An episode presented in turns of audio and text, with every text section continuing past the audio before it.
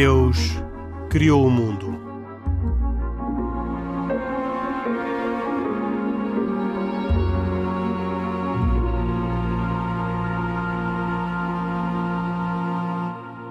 Boa noite, bem-vindos a mais uma edição de E Deus Criou o Mundo, um programa semanal eh, de autoria e com produção de Carlos Quevedo e hoje com cuidados técnicos de João Carrasco. Temos uma convidada especial, Catarina Martins Betancourt, que é a presidente da Fundação AIS, eh, ou a Fundação Ajuda à Igreja que Sofre. Porque no tema de hoje vamos falar sobre a liberdade religiosa e perseguição religiosa em várias partes do mundo. Um tema que andou despercebido ou anda despercebido na comunicação social nestes dias de Covid-19. Comigo Henrique Mota, que modera como sempre, estão eh, também como sempre um católico, Pedro Gil, um muçulmano, Khalid Jamal, e um judeu, Isaac Assor. Eu, eh, agradecendo de modo particular à Catarina Martins Betancourt ter aceito o nosso convite, aliás, não é a primeira vez, e contamos que continua a vir de vez em quando para falarmos sobre estes temas, gostava uh, de começar precisamente por lhe perguntar se esta crise deste vírus, deste vírus que está em todo lado uh, e não se vê. Uh, fez abrandar os casos de perseguição religiosa, fazendo confinar também aqueles que eram uh, os, os que perseguiam, ou só nos distraiu daquilo que se está a passar no mundo, porque as coisas no mundo continuam iguais ao que eram antes de março? Bom, boa noite e obrigada pelo convite para estar aqui convosco hoje. Uh, de facto, e respondendo à sua questão, uh, com esta uh, pandemia acabamos por deixar de olhar para o resto do mundo. A verdade é que os ataques, a perseguição, a discriminação continua nós, uh, falo aqui concretamente na Europa, Portugal, uh, estamos distraídos com os nossos problemas, com, com, o vírus e, portanto, não vamos olhando tanto para o mundo. Mas, infelizmente, as questões continuam um, ehm, e são quase que, posso dizer, quase que diários estes relatos que nos vão chegando um pouco de todo lado. Uh, da continuação da perseguição e, e, e, da discriminação baseado na fé de, de cada um. Há casos concretos eh, que, em situações normais, teriam sido relatados e conhecidos e, e motivo de, eh, de, debate internacional e de condenação internacional, que quero aqui eh, referenciar? Eu penso que, que, se olharmos para o mundo, portanto, temos a eterna questão da Síria, que continua com casos, com casos de, de perseguição um, e continua com a guerra. Portanto, se fosse num tempo normal, provavelmente a questão da guerra continuaria um, a aparecer na, nas notícias. Não sei se tanto se apareceria tanto esta questão, por exemplo, que nos foi agora relatada há dias por uma irmã portuguesa que está no terreno e que nos dizia que numa zona, uh, na zona ocupada ainda por, pelos, pelos rebeldes, que ainda está controlada pelos rebeldes, portanto, houve nos últimos tempos um, novamente uma foi feita novamente uma, uma perseguição à, à, comunidade cristã, dizendo que uh, teriam de pagar eh, a gízia, o imposto, ou teriam que sair. Portanto, dizendo mesmo, inclusivamente, que um, ehm, obrigando, quase que obrigando os cristãos a saírem desta zona, dizendo que será melhor, esta zona pertence a estes rebeldes, portanto é melhor irem para a zona controlada pelo, pelo governo. Portanto, provavelmente eh, esta notícia do, da continuação da guerra na Síria seria um, um, assunto que teríamos ouvido. Estou a pensar, por exemplo, também na própria, no própria Venezuela, que continua com uma situação dramática, um, ehm, com um sistema de saúde completamente definhado, uh, sem praticamente sem existir esse sistema de saúde, e portanto continuaríamos, se calhar, a ouvir estas notícias. Um, ehm, e, e, provavelmente um ou outro caso que, como a República Democrática do Congo, continua com violência, o Níger continua com violência, a própria situação que se vive em Moçambique eh, provavelmente seria notícia de todos os jornais, uma vez que é um país uh, irmão, um país uh, que fala a mesma língua que nós e, portanto, que teríamos esta atenção uh, maior redobrada sobre ele e, portanto, que também não se fala sobre o que se está a passar em Moçambique. E, e estou-me a lembrar também de uma situação no Paquistão que provavelmente teria sido também objeto de, de notícia por alguns, uh, por alguns órgãos de comunicação, uh, com mais um rapto de uma, de uma jovem, de uma, de uma adolescente, uh, para um casamento forçado.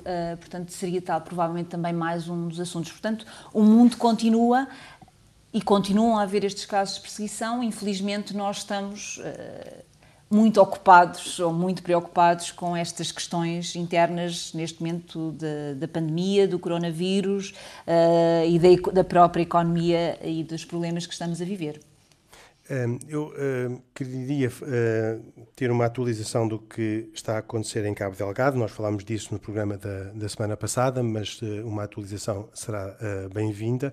Mas queria não sair do Paquistão sem lhe fazer duas perguntas. A primeira, se este, se este caso relatado desta adolescente, salver de 14 anos, que foi raptada para um casamento, uh, é um, uma situação uh, frequente ou se há ou se for, é um, uma situação esporádica? Uh, infelizmente é uma situação recorrente no, no Paquistão, não é, não é a primeira, nem será provavelmente a última, infelizmente. Nos últimos tempos tem acontecido, pensa-se que há dados que apontam para cerca de mil jovens, mil adolescentes uh, que tenham sido raptadas. Um, todas que, cristãs ou, ou, todas não muçulmanas? não muçulmanas, não muçulmanas, pertencentes a minorias um, e que têm sido raptadas por, uh, por muçulmanos com, com o objetivo de serem forçadas, serão forçadas a casar-se.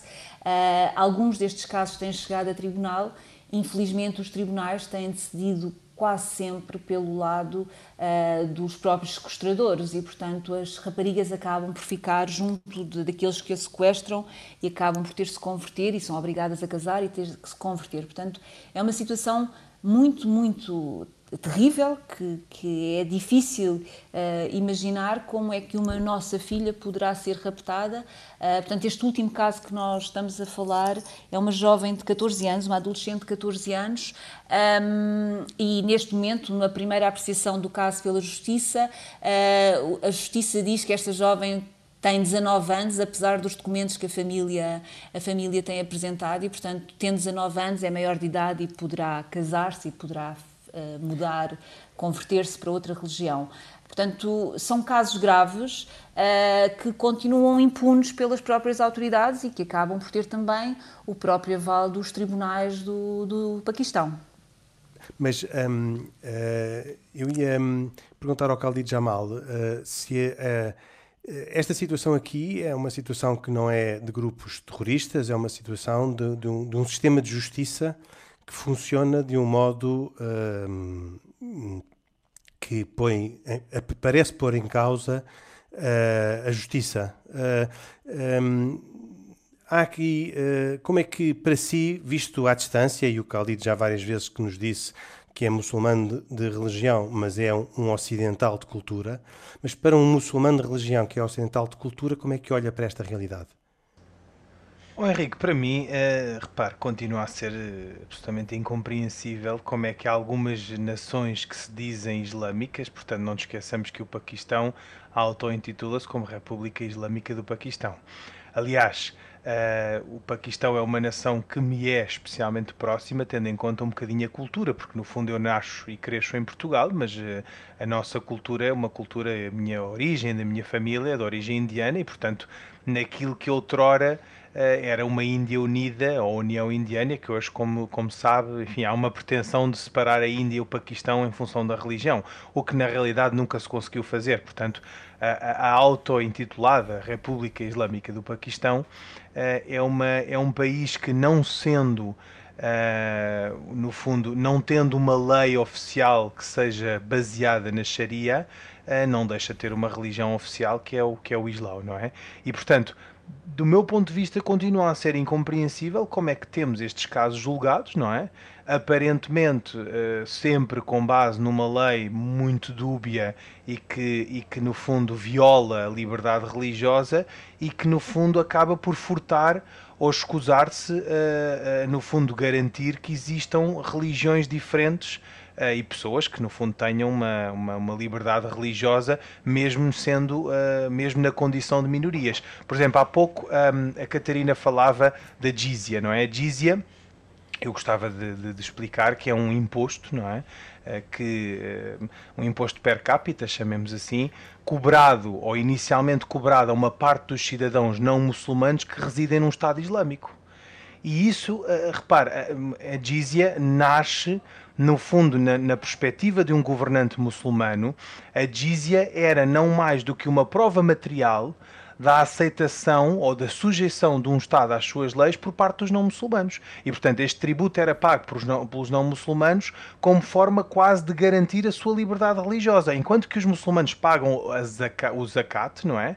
Que é um imposto devido, um tributo devido, uh, são no fundo 2,5% uh, dos rendimentos líquidos subtraídos aos rendimentos líquidos, no fundo, num ideal de justiça comutativa, ou se quisermos, de redistribuição da riqueza, os não muçulmanos pagavam este imposto de jizya, que deriva, da, aliás, da raiz árabe, significa parte, não é?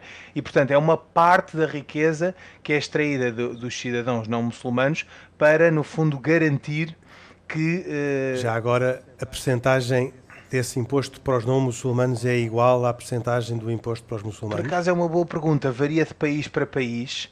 Eu confesso que aqui no Paquistão não, não sei exatamente qual é que é, aliás estava aqui a tentar ver se encontrava, mas não, não, não, não lhe posso assegurar. Não sei se a Catarina tem ideia de qual é que é o, a percentagem que é cobrada no caso do Paquistão.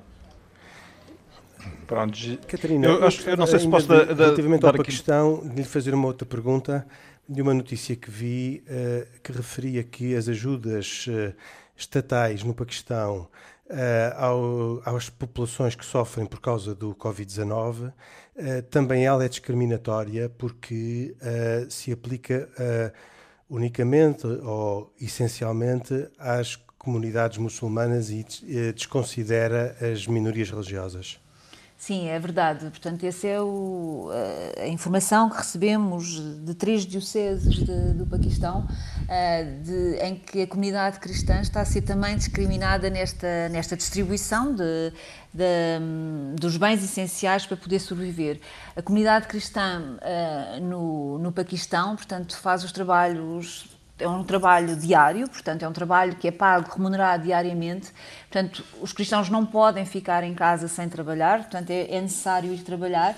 Tem normalmente os trabalhos mais uh, portanto, Os cristãos não têm um sistema de segurança social idêntico ao dos cidadãos muçulmanos? Não, tem, tem, portanto, são, são uma, é a comunidade, é a população, a camada mais pobre desta, desta comunidade, desta população, e, portanto, acabam por estar numa situação de necessidade extrema de ajuda, mas também eh, nesta, nesta agora, nesta distribuição desta, desta ajuda que está a chegar à população mais pobre, portanto, há organizações não governamentais e líderes muçulmanos que se têm recusado a distribuir ajuda aos cristãos e a outras, e a pessoas pertencentes a outras minorias. Portanto, Portanto, é também aqui, eh, nesta situação terrível em que nos encontramos um pouco por todo o mundo, não é? Portanto, com esta pandemia, acabamos por ver a comunidade cristã, nomeadamente aqui no Paquistão, que é uma comunidade que já era perseguida e agora acaba por por, pelo, pelo facto de estarmos a ver esta pandemia ser ainda uma comunidade ainda mais excluída e mais discriminada pelos outros, ficando uh, sem acesso a esta, aos bens essenciais para poder sobreviver. Um, Pedro uh, intriga-me uh, porque é que uh, em países como o Paquistão, mas também ao lado na Índia, os intocáveis, um, são os grupos, portanto, estes grupos mais pobres, mais socialmente mais desprezados, um, são os grupos que têm uh, uma maior adesão ao cristianismo e, uma, e uh, de alguma forma são as populações que professam uh, ou que são fiéis à Igreja Católica. O que é que pode explicar que, ao contrário do mundo ocidental, onde hoje em dia se diria que a fé muitas vezes está abandonada nos, na, nas populações mais pobres, Uh, ao contrário, nestes outros países, uh, onde há um sofrimento muito grande, há populações tão significativamente numerosas e pobres que uh, professam o catolicismo. uma explicação possível que faça assim de repente numa reflexão rápida tem a ver com o facto de nós sabermos que as sociedades desses países são sociedades muito estratificadas e com vários hum, níveis, camadas de dignidade social. Eh, entre aí o sistema de castas, que eu acredito que no Paquistão seja também um sistema que esteja presente, e o cristianismo fala de igual dignidade de todos os crentes e todas as pessoas. Uh, qualquer cristão assim que, que é batizado se pode considerar plenamente filho de Deus, não tendo mais ninguém acima dele a não ser o próprio Deus. E eu acredito que para quem tenha vivido uma vida toda ela feita de submissão e até conformismo, com o facto de ter que se dedicar às tarefas mais indignas e de lhe restarem só, enfim, as coisas que mais ninguém quer fazer, que de repente, naquilo que é principal que tem a ver com a relação com o Criador, ser considerado um filho muito querido dentro de uma família divina, eu penso que isso só pode ter uma enorme dose de fascínio. Mas eu não sei se isto explica tudo. Eu gostava, contudo, de acrescentar aqui só uma breve informação para compor o quadro todo, que neste ano 2020 foi a primeira vez que no Paquistão a televisão pública transmitiu uma missa celebrada pelo arcebispo de Islamabad. E, e, não deixa de ser um, um, dado também, e, portanto não, não tira nada daquilo que foi dito, mas ajuda, acho que ajuda aqui a compor o Já quadro. agora, Pedro, deixa-me acrescentar algo que parece, me parece importante. A divisão por castas é algo que infelizmente ainda existe no Paquistão, mas que é uma herança herdada da Índia e, portanto, nada tem a ver com a convicção religiosa. Também no Islão e no Alcorão existem inúmeros versículos que dizem que uh, árabes uh, ou pessoas de outra origem não têm qualquer relação especial para com Deus e, portanto, não se podem considerar superiores. Também o Islão considera, e no fundo vem inaugurar aqui uma, uma tendência um bocadinho diferente naquela zona do globo, não é? Na, religião, na região da Índia, dizendo que não não há especialidade nenhuma pela, pela, pela, no fundo, pelo background cultural em relação à religião que se pratica. Portanto, os irmãos de fé, sendo todos muçulmanos, são rigorosamente iguais, independentemente da sua ascendência. No entanto, do ponto de vista prático e factual, não é isso que acontece. Ou seja, na prática, no caso do Paquistão, os cidadãos paquistaneses, herdando esta diferenciação de culturas e de castas, uh, isto ocorre, do meu ponto de vista, essencialmente com base na cultura hindu, que diferencia as pessoas em função das castas e, do meu ponto de vista, essencialmente em função dos papéis que estas desempenham na sociedade. E, naturalmente, que terá havido aqui uma deturpação, não é?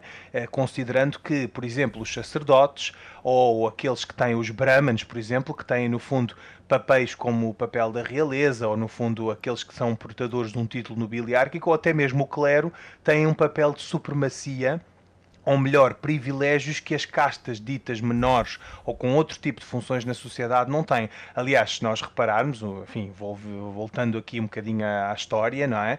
Também no passado, eh, o clero tinha, no fundo, um poder especial, ou a sociedade entendia que tinha um papel relevante e especial, até até tendo em conta, no fundo, a, a, capacidade intelectual e um bocadinho o saber que possuía, no fundo, tinha um papel especial em relação aos demais. Portanto, essencialmente isto, isto são, uh, uh, uh, no fundo, convicções que brotam da corrente e da cultura hindu, hum, pese embora eu acho que também lá está, surgem de uma deturpação. Só a dizer algo que eu não disse há instante em relação à jizya. A jizya é um imposto que é cobrado uh, essencialmente aos cidadãos maiores, portanto as mulheres e as crianças estão dispensadas de pagá-la e as pessoas que evidentemente não têm possibilidades. Uh, de dizer também que no fundo a jizya é um imposto e, portanto, para quem incumpre com esse imposto, existem medidas coercivas para cobrar impostos tal e qual como existem no Ocidente. Portanto, não, in, não incide sobre o incumpridor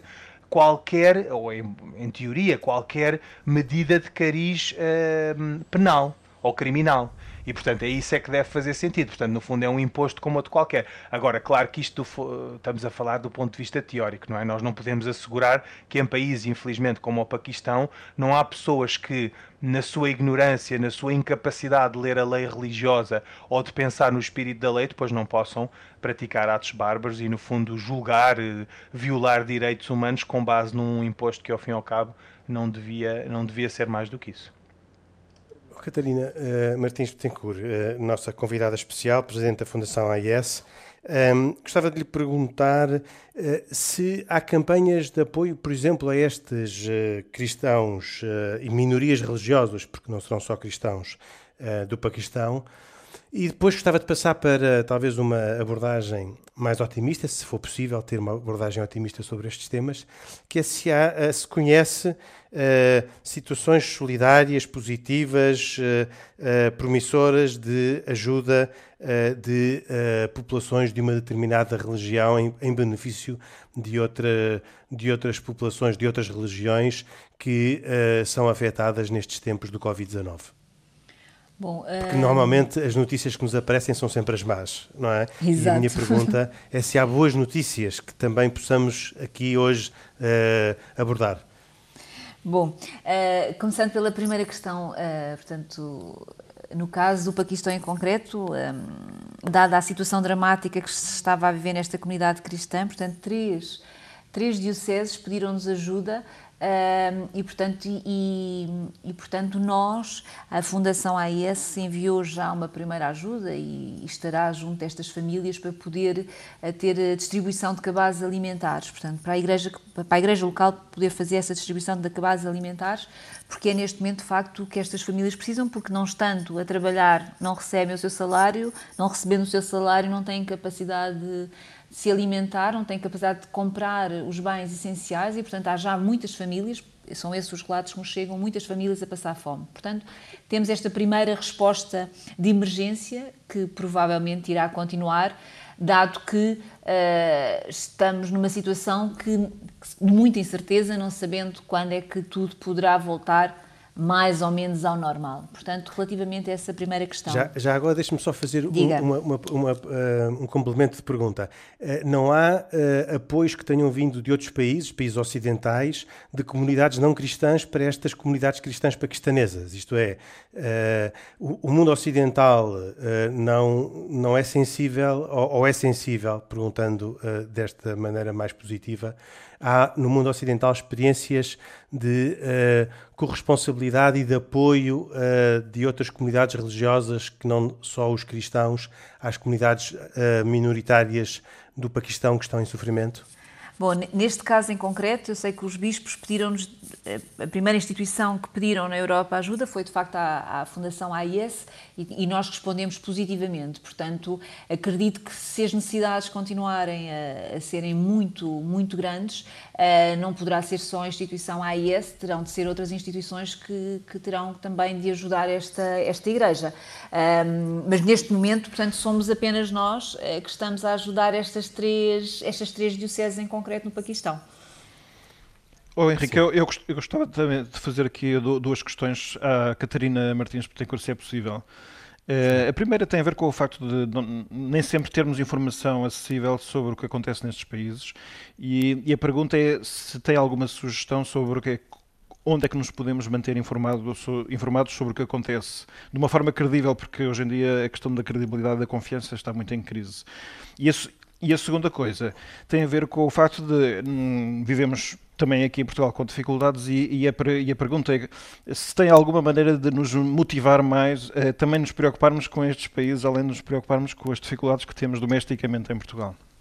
Bom, eh, na primeira, na primeira pergunta eh, respondo eh, um bocadinho aqui com uh, falando sobre a Fundação AIS e dizendo, convidando a todos os que nos estão a ver para seguir de facto as nossas notícias no nosso site, em fundação-ais.pt. Portanto, neste site, no nosso site, diariamente temos as notícias do dia, as notícias que nos vão chegando através dos nossos contactos no terreno, através dos padres, das irmãs, dos bispos que estão no terreno e que nos vão fazendo chegar os seus as suas informações, os seus feedbacks, os seus os, uh, contar o que é que efetivamente está a acontecer e é de facto uma, uma informação fidedigna.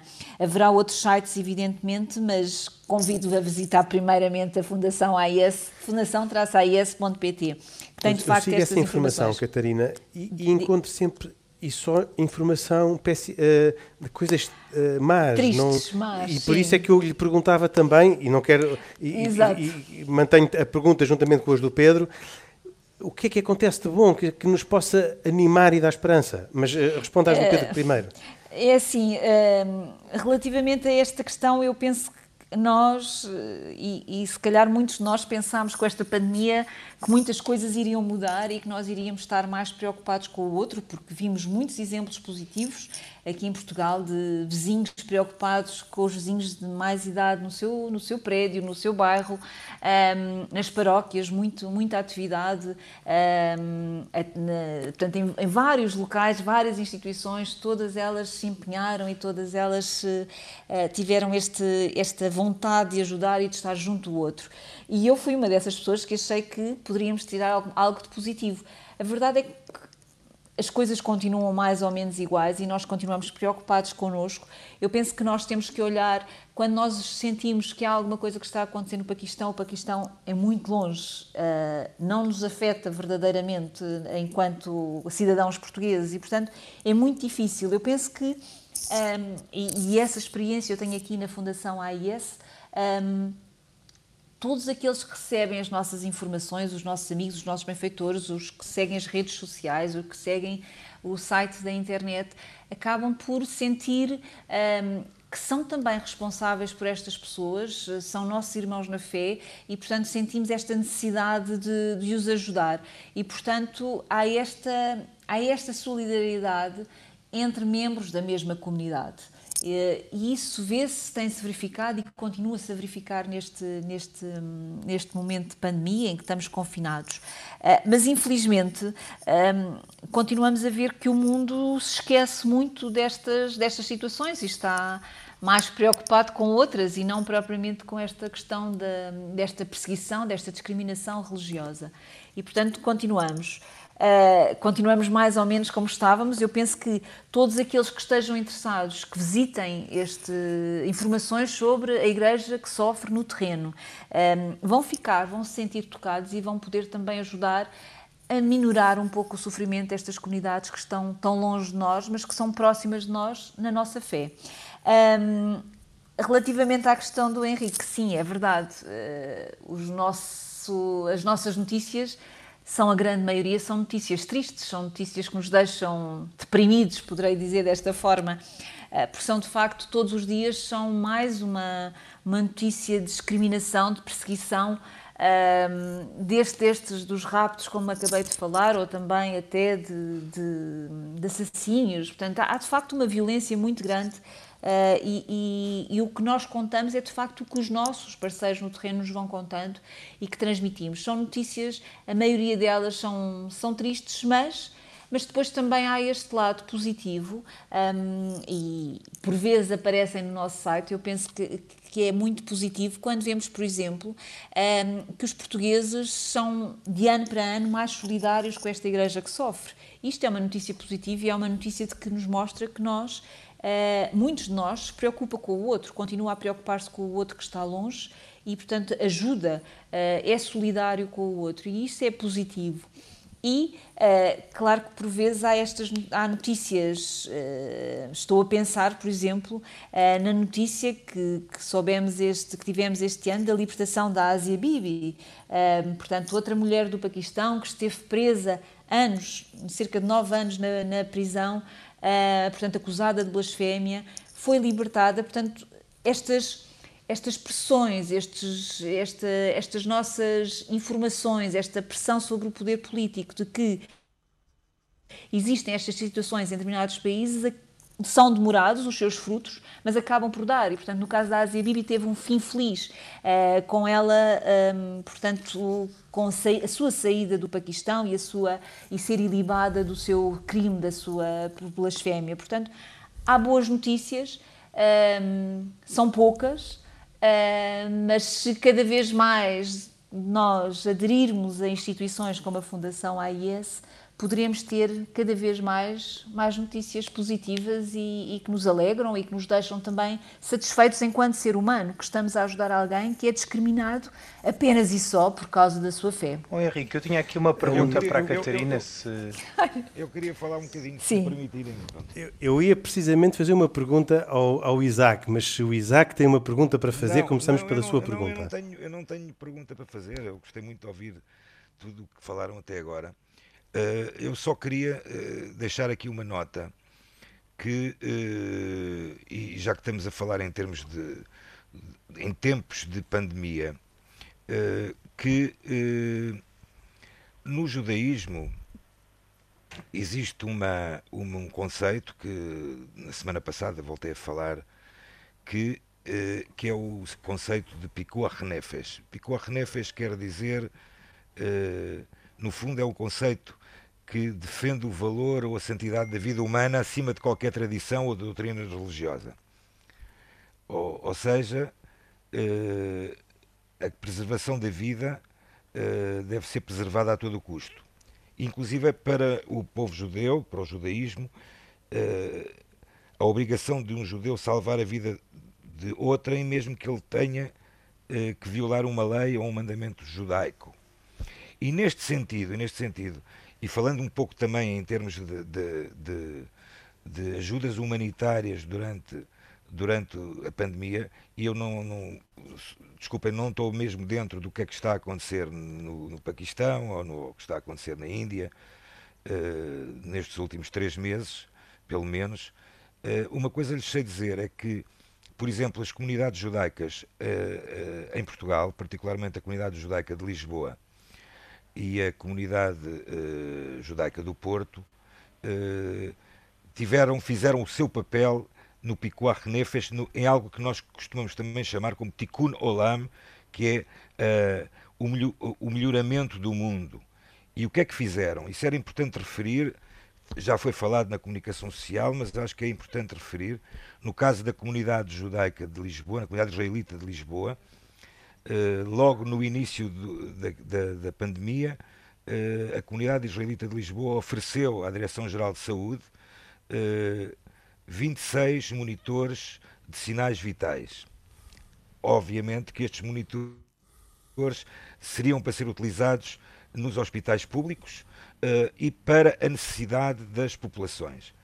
Outro exemplo, este mais recente, foi, e isto é interessante ver-se, a ligação que a comunidade judaica do Porto uh, teve, com, teve e tem com a Diocese do Porto, que foi o, a comunidade judaica do Porto lançou um livro, um filme chamado A Luz de Judá, filme este que foi apresentado no Paço Episcopal do Porto, com a presença do Bispo do Porto, em que eh, todo, todas as receitas deste filme serão para eh, os necessitados eh, da região do Porto, neste caso, e obviamente que não serão para a comunidade judaica de, do Porto, que é pequena e, e sim mais para os necessitados, de, pessoas necessitadas e que sofrem uh, com, grandes, com grandes danos uh, devido a esta pandemia.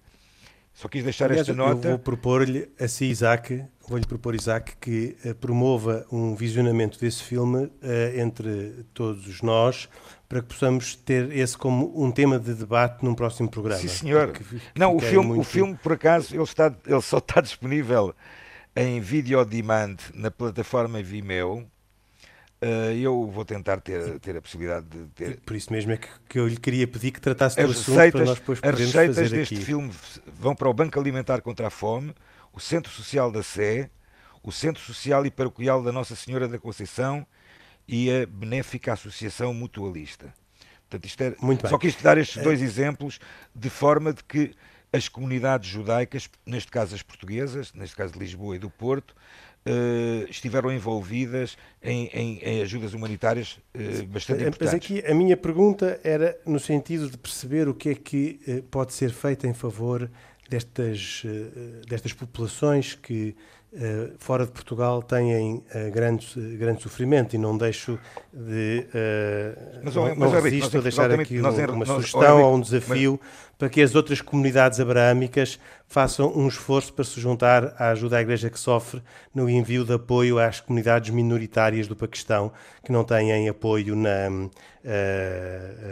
igual à das comunidades que professam o, o Islão. Henrique, eu, eu gostava de perguntar só, ao Isaac agora aqui uma, uma, uma pergunta rápida que é a seguinte.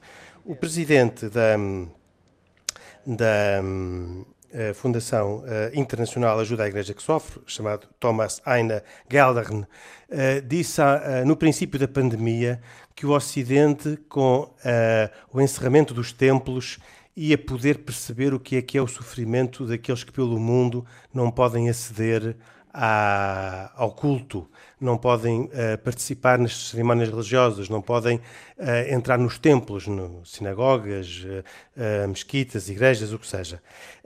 os judeus têm, infelizmente, uma longa e triste experiência de perseguição e de terem, ao longo de séculos, vivida em silêncio ou em, segredo a sua fé. E, e, o que eu pergunto ao, ao Isaac é se uh, esta, esta experiência feita agora uh, confirma aquilo que o presidente internacional da Fundação AIS dizia, de que nós no Ocidente podemos agora experimentar aquilo que se sofre em muitos países do mundo. Não, isso, isso sem dúvidas algumas que uh, este período, este período que vivemos, foi um período uh, que foi realmente virgem para uh, muitas das comunidades uh, religiosas que existem no mundo. na comunidade judaica internacional, incluindo, incluindo Portugal, onde tivemos também tempos bem, bem tristes e trágicos em que o culto judaico foi proibido, foi abolido, foi, desapareceu totalmente não tenho dúvidas nenhumas que uh, foi a altura de reflexão, particularmente para lembrarmos dessas pessoas que, que, que em tempos passados, ou em tempos atuais, agora em, outros, em outras confissões religiosas, incluindo, incluindo a judaica em alguns lugares, locais do mundo, uh, não podem ter acesso uh, aos seus templos. Isso não tenho dúvidas nenhumas que é, que é, um, que é uma excelente reflexão. Como também, oh, oh, oh, Henrique, já que, agora, que é que diriam, oh, Henrique, já agora desculpe lá, deixe-me só terminar isto, senão perco, perco o meu timing, que era interessante, porque tem a ver também com algo que falámos a semana passada. Uh, voltando ao filme uh, A Luz de Judá, este filme também foi uh, produzido pela, pela comunidade israelita do Porto e foi dedicada a um judeu português, falecido em 10 de março de 2019, quando um avião o Boeing 737 MAX despenhou-se na Etiópia, uh, em que morreram 157 pessoas, entre os quais este judeu Shimon Rinbiton, que era um judeu sefardita, que estava em processo de obtenção da nacionalidade portuguesa. Portanto, era importante uh, dar esta nota também. Muito bem. Oh, Henrique, eu queria Pedro só Gil, acrescentar um, uma coisa. Um comentário, Pedro, eu, já, eu já passo ao, ao Khalid, gostava que o Pedro Gil um, ehm, comentasse também esta afirmação do Presidente Internacional da, da AIS. Quer dizer, por um lado eu compreendo porque não há dúvida que o constrangimento a que estamos sujeitos, uh, o não poder fazer tantas coisas que gostaríamos de fazer, é um certo aperitivo do que é que uma perseguição significa. Mas eu julgo que há uma diferença essencial que não é apenas de intensidade, é de grau, é de natureza que é uma coisa é ser ob objeto de, uma, de, um azar da natureza ou de, do que está a acontecer, pronto. Outra coisa é ser vítima de uma violência. Isso o, o povo judaico saberá muito melhor. É muito mais violento. É, é, se eu perder 20 euros, eu perco 20 euros. Se me roubarem 20 euros, é outra, outra violência. Quando a pessoa é, é perseguida por causa da sua fé, é, é, outra experiência de vida, quer dizer, e, e tudo, toda a autenticidade da própria, daquilo que a pessoa é, fica posta em causa. E eu acho que é uma experiência de outra natureza. Acho que é dificilmente comparável, na minha opinião. Uh, Khalid Jamal, também o seu comentário antes de passarmos às recomendações. Muito bem, eu que tinha uma pergunta para a Catarina, mas que fica em jeito de recomendação, mas antes disso comentar a, a, a frase. Uh, bom, a frase é, é forte e, e leva-nos à reflexão, inegavelmente, especialmente considerando aquilo que já foi dito pelo Pedro, de facto há aqui uma diferenciação, mas ainda assim eh, nós acabamos, ou infelizmente fruto desta, desta tragédia, desta circunstância recente que todos, uh, uh, que, to que, todos estivemos sujeitos, digamos assim, ficamos, infelizmente, a, a conhecer um bocadinho a dor que outras pessoas noutras zonas do globo sofrem quando são marginalizadas e quando, são, quando sofrem em função daquilo que é indispensável, que é a manifestação da sua fé e o exercício dessa sua mesma fé. Posso dar o exemplo, historicamente sabemos do exemplo, infelizmente, do povo judaico que tem sido vitimizado eh, e perseguido em função da sua, da sua, da sua confissão religiosa, mas recentemente, e não puxando a brasa à minha sardinha, mas falando dos muçulmanos que são perseguidos, por exemplo, na Índia, na China eh, e que, e que por esse mundo fora também são vítimas. Eh, a Catarina já disse bem, infelizmente também acontecem em países da Ásia e, da, e de outras zonas do globo perseguições aos cristãos em função da sua fé. E, portanto, de facto, é, é muito, é muito, esta frase é muito especial na medida em que ela nos, nos sugestiona e nos remete para uma pequenina experiência que nós uh, sofremos na pele, uh, que outros infelizmente sofrem uh, numa medida muito maior. A pergunta que eu tinha para a Catarina, se me permite, só muito brevemente. Ficará para a próxima vez que a Catarina vier ao nosso programa, porque agora estamos passamos já para as recomendações, porque estamos mesmo a terminar o nosso tempo e eu começava precisamente por si, Khalid Jamal, a sua recomendação. Bom, a minha recomendação era uh, que, no fundo, no seguimento desta.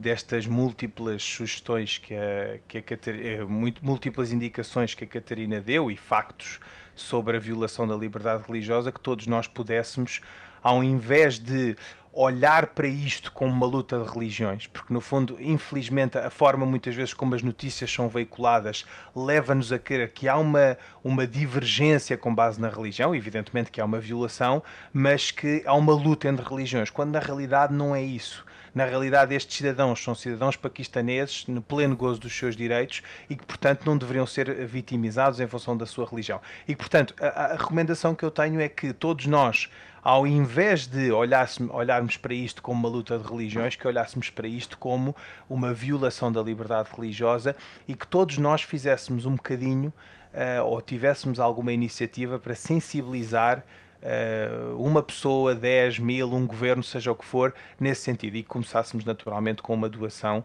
uh, poderia ser, por exemplo, à Fundação à Igreja que Sofre, ehm, para minimizar e menorar este problema daqueles que se veem vítimas desta, desta situação. Catarina agora não tem tempo para lhe explicar como é que pode fazer, mas poderá depois em off, já depois do programa, dizer-lhe e passo ao, ao, Isaac para a sua recomendação. Eu aproveitando um pouco o, o, é, é, o tema que foi falado hoje uh, e que tem muito a ver também com a questão da liberdade religiosa, uh, gostava de dar nota de uma, de uma notícia uh, que, que apareceu precisamente no meio da pandemia, em, em maio, de, da criação de um Twitter oficial uh, da comunidade judaica nos Emirados Árabes Unidos, uh, em que aparece inclusive o, o, o primeiro-ministro, o primeiro-ministro, o presidente e o vice-presidente dos Emirados em vídeos e fotografias, digamos que abençoando uh, entre aspas, a criação de, de, verdadeira da comunidade judaica de, dos Emirados, onde vivem perto, hoje em dia perto de 3 mil judeus e que inclusive têm um local uh, de oração, uma pequena sinagoga. Eu não, não posso deixar de, de deixar esta nota, particularmente quando me, tenho, quando me recordo de, de variedíssimos países uh, muçulmanos em que foram banidas totalmente as comunidades judaicas através dos anos. Dos Deixe 30 anos. segundos para a recomendação do Pedro Gil, se faz favor. A boa notícia é que foi lançado o projeto Cuidar por uma cultura de proteção e bom trato de crianças e jovens, um projeto da Universidade Católica que tem como objetivo apoiar organizações que trabalham com crianças e jovens para uh, desenvolver uma cultura de proteção e bom trato. Isto numa prevenção genérica para as situações de abuso. Já tem uma página no Facebook. E a Catarina Martins, se calhar, também quer fazer uma recomendação e pode ser precisamente explicar ao Caldito como é que, como é que se pode fazer um donativo à Fundação Ajuda à Igreja que Sofre.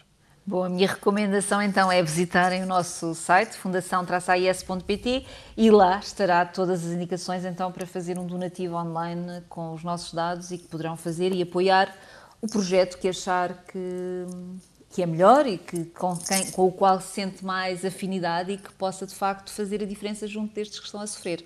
Portanto, convido-vos a visitar o nosso site. Muito obrigado. Agradeço particularmente à Catarina Martins Betancourt, Presidente da Fundação AIS, ter participado no nosso programa de hoje. Eh, voltaremos a tê-la um dia mais tarde, com certeza. Nós, todos os do costume, voltaremos dois, oito dias uh, com mais uma edição de E Deus Criou o Mundo. Boa noite, até para a semana, se Deus quiser.